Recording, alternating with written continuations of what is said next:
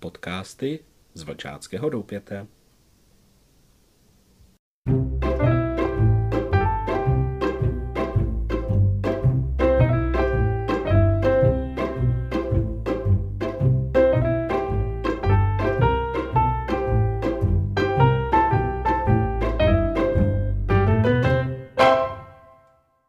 Milí přátelé skautingu, doufám, že máte pěkný den a vítám vás u našeho dalšího podcastu.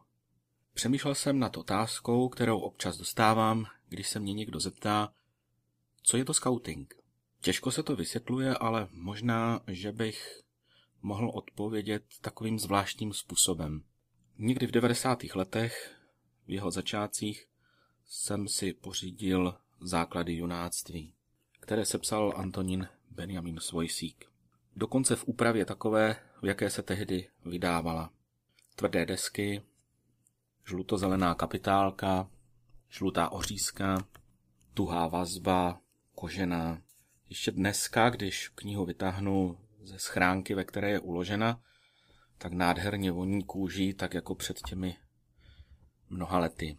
Proč ji tady vzpomínám? Protože odpovědí na to, co je to vlastně scouting, myslím si, že by mohlo stačit přečíst obsah základu junáctví, takové skautské bible. Ta kniha je rozdělena do několika částí a v každé té části je oddíl, který pojednává například v první části vývoj skautingu, podstata skautingu, význam skautingu, vzory českých junáků. To je obsahem první části. Ve druhé části jsou tyto oddíly. Do přírody, orientace, signalizování. Za čtvrté poznejme přírodu. Pak je tam třetí část, ta se jmenuje umění pozorovat. A v té jsou tyto oddíly. Pozorování, stopování, usuzování, jak se krýti. Ve čtvrté části této knihy, ta se jmenuje Táboření a v ní jsou obsaženy tyto díly. Všeobecná část, kuchyně v táboře, stavby a jiné práce v táboře. Pak ve páté části, která se jmenuje Zdraví a síla junáka, jsou tyto oddíly. Hlavní pravidla zdravovědy, první pomoc, první pomoc dokončení, hry junáků, tělocvik a sport, v další šesté části, poslední, ta část se jmenuje Junák ve společnosti, cnosti, povinnosti junáka, základ organizace. Je tam první oddíl, to je junák ve společnosti. Druhý oddíl je cnosti a povinnosti junáka. Třetí je cnosti a povinnosti junáka. A základ organizace je čtvrtý oddíl. Když vezmu ten druhý oddíl, cnosti a povinnosti junáka, tak jsou tam kapitoly, jako je skromnost junáka z doba. Hleď si osvojiti pevnou vůli a mravní zásady. Přátelství. Sebezdokonalování. Buď veselé mysli. Spořivost. Jak se státí výmluvným. Volba povolání. Jak se domoci úspěchu. Hrdinost. Varujte se je tady oddíl. Nebo kapitola junák a zákon. A tak bych mohl pokračovat dál a dál. A když vlastně projdu celou tady tu knihu, tak vlastně zjistím, že je v ní obsažen veškerý základ skautování. Vlastně je tu popsán styl žití mladého člověka. Je tu popsáno, jak se vypořádat v přírodě s nepohodlím, jak si přírodu upravit tak kolem sebe, abych ji neškodil, ale abych se cítil pohodlně. Myslím, že v této knize najdeme spoustu odpovědí na naše otázky a velmi často se setkávám s názorem, že staré věci do scoutingu nepatří, že staré věci nás brzdí a že je potřeba se dívat kupředu a nevracet se ke starým věcem, protože to jsou zastaralé záležitosti. Ale když o tom tak přemýšlím, tak je to návod, jak přežít třeba i tuto těžkou dobu. Je pravda, že digitalizace a moderní technika nás posouvá úplně někam jinam.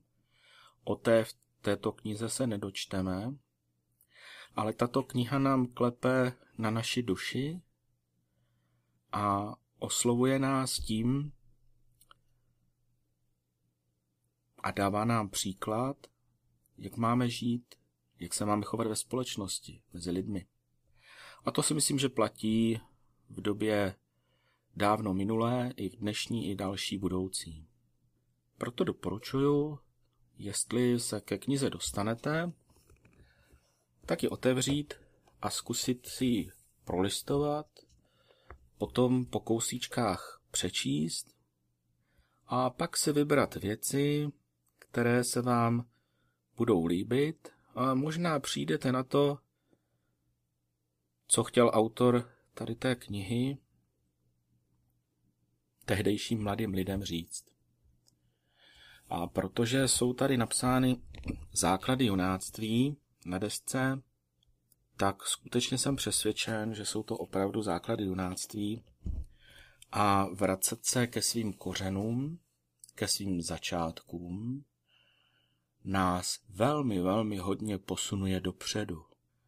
Když zjistíme, co naši předkové zamýšleli a co nám chtěli zanechat, jaký odkaz, tak zjistíme, že je to náš program až do konce života. Tak doporučuji vzít knihu do ruky a zkusit si ji přečíst. Stojí to určitě za to. Když jsme u základu junáctví, tak jsem si pro vás vybral takovou zajímavou kapitolu a tou určitě si myslím, že na každém táboře je kuchyně v táboře. Je to druhý oddíl, ve kterém se popisuje takovýmto způsobem. Úvodem. Než výjdeme z domova, vypracujeme si program, v němž vyznačený jsou též zastávky nutné k jídlu a odpočinku. Dle programu toho řídí se také jídelní lístek. Na menší cesty a pro kratší pobyt v táboře můžeme vzít zásoby potravin sebou již z domova. Jindy nakoupíme potřebné věci cestou, jindy opět až u cíle cesty. Není vyloučeno, že u nás ujme se táboření s výhradnými stravováními v nejbližším hostinci. Vyvíjejí se stále utěšení ve vytoužené naše národní salony. V anglických táborech na denním pořádku je steak a míchaná vejce se šunkou nebo anglickou slaninou. Nezleknou se však ani pečení chleba, smažení ryb, upravování drůbeže, zvěřiny a podobně. Doufám, že česká kuchyně ani v táboře v ničem nezadá své slavné pověsti.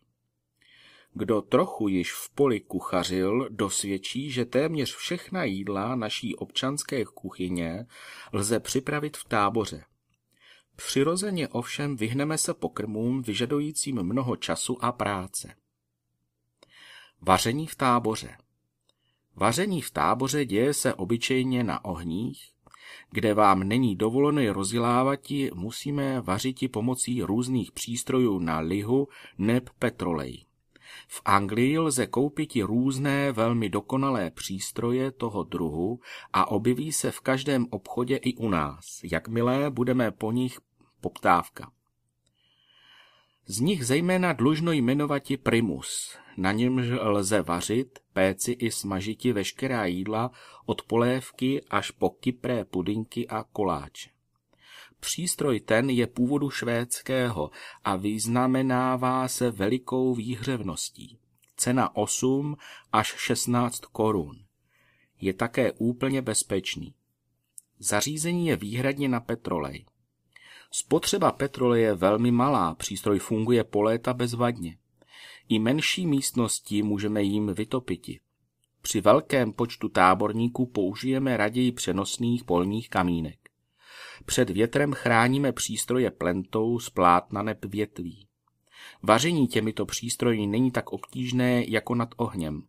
Zmeli na ně odkázáni, dbejme vždy největší opatrnosti a hleďme, abychom měli vždy na bezpečném místě uschovánu dostatečnou zástupu líhu neb petroleje.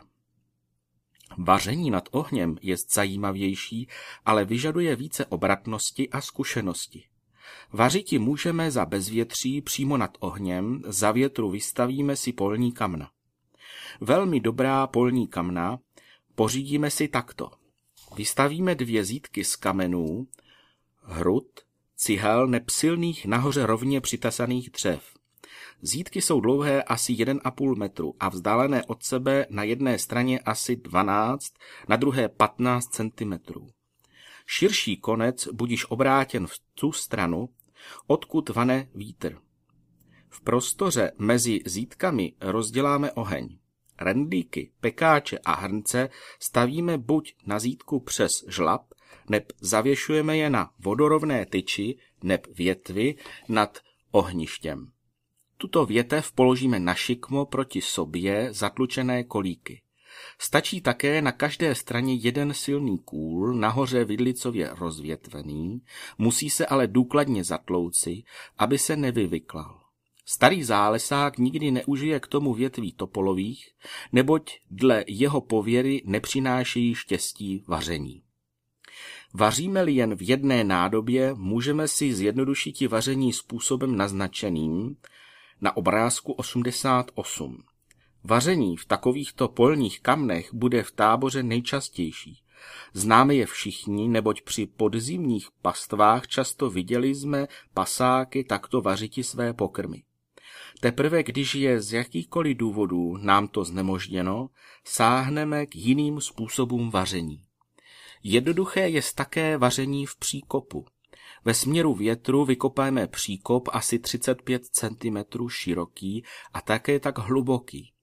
Vykopanou hlínu narovnáme po obou stranách v malé náspy. Nádoby k vaření zavěšujeme na tyč upevněnou nad příkopem. Vaří-li se ve velkém táboře ve větším počtu stejných nádob, sestavíme je do dvou řad ve směru větru vždy na několik centimetrů od sebe. Třetí řadu jich dáme na ně nad mezeru, tuto vyplníme drobným dřívím a zapálíme je na straně, odkud vane vítr. Velmi dobrý americký polní krb pro vaření pořizuje se takto. Zarazíme šikmo do země dva silné koly ve vzdálenosti jednoho metru od sebe. Porazíme suchý strom, jehož kmen, neboli jak lesníci říkají dřevo, jest asi pět metrů dlouhé a přes 20 cm silné. Přiřízneme je na tři díly a tato tři polena vložíme na kolíky, aby tvořila zadní stěnu proti větru. Dvě kratší dřeva po stranách a delší jedno vpředu uzavírají ohniště. Když jsme rozdělali uvnitř hranici, opět ve formě pyramidy, rozpálí se i polena kol kolem. Takže žár je velmi vydatný. Jeli třeba, uděláme ještě příchod vzduchu pod spodním polenem zadní stěny. Chceme-li se přesvědčiti, vaří se již voda, není třeba zvedati poklice. Přidržíme pouze špičku nože nebo tyčinky na poklici. vaří se voda, bude se nůž znatelně otřásat. Poklice nenarážíme těsně na hrnec, neboť by mohl pukrouti.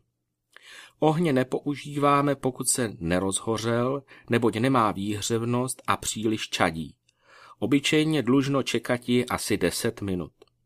V táborech zařízených jen nejnutnějším nastane snad potřeba připravovat si jídlo, maso, zeleninu, ba i chléb péci bez kuchyňského náčiní.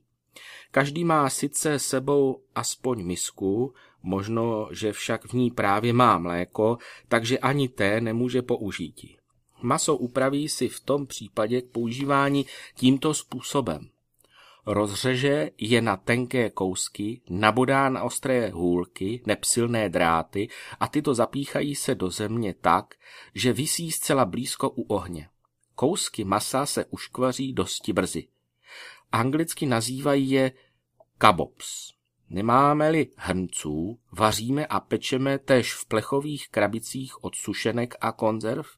Aby se maso nepřipálilo, musí pod ním vždy býti dostatek tuku, šťávy nebo vody.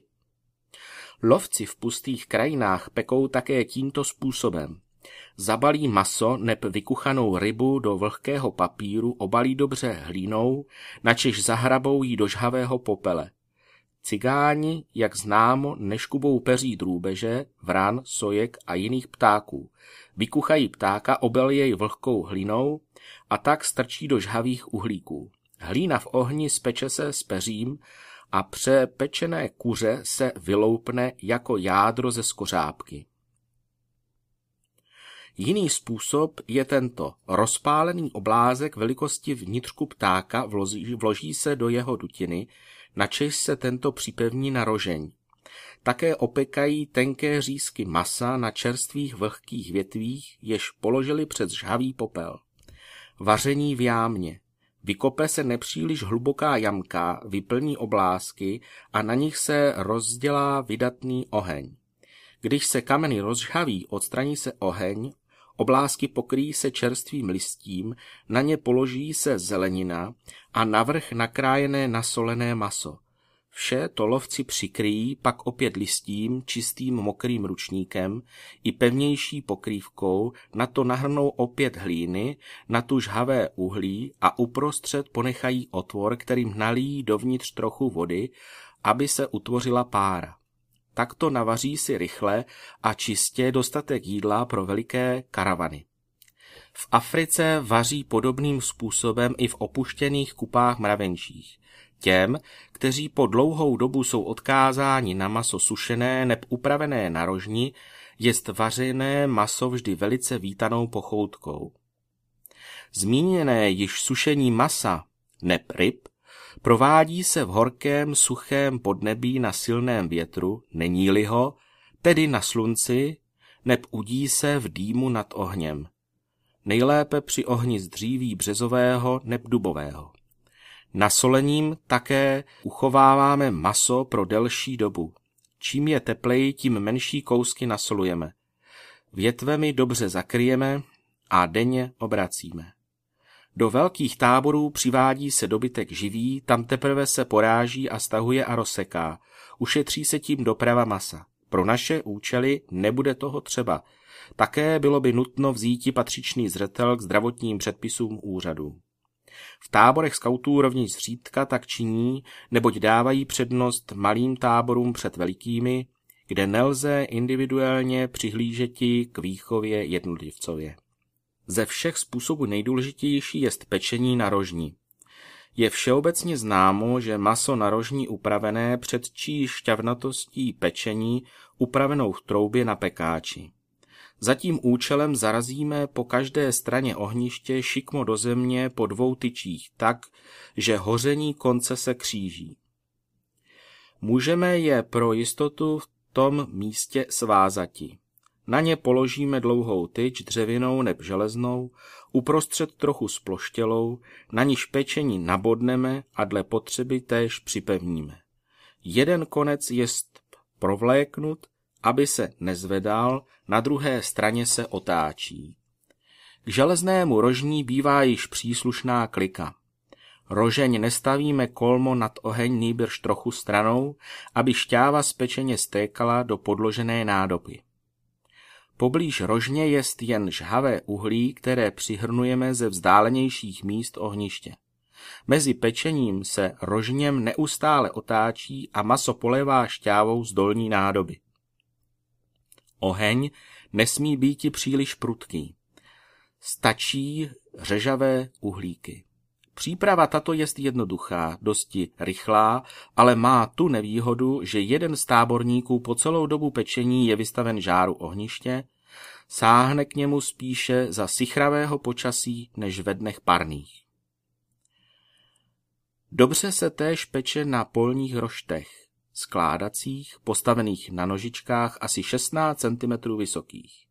Podobný rošt sestaviti možno teprve na místě ze železných tyček provlečených očky hřebů, jež jsme zabodli do země.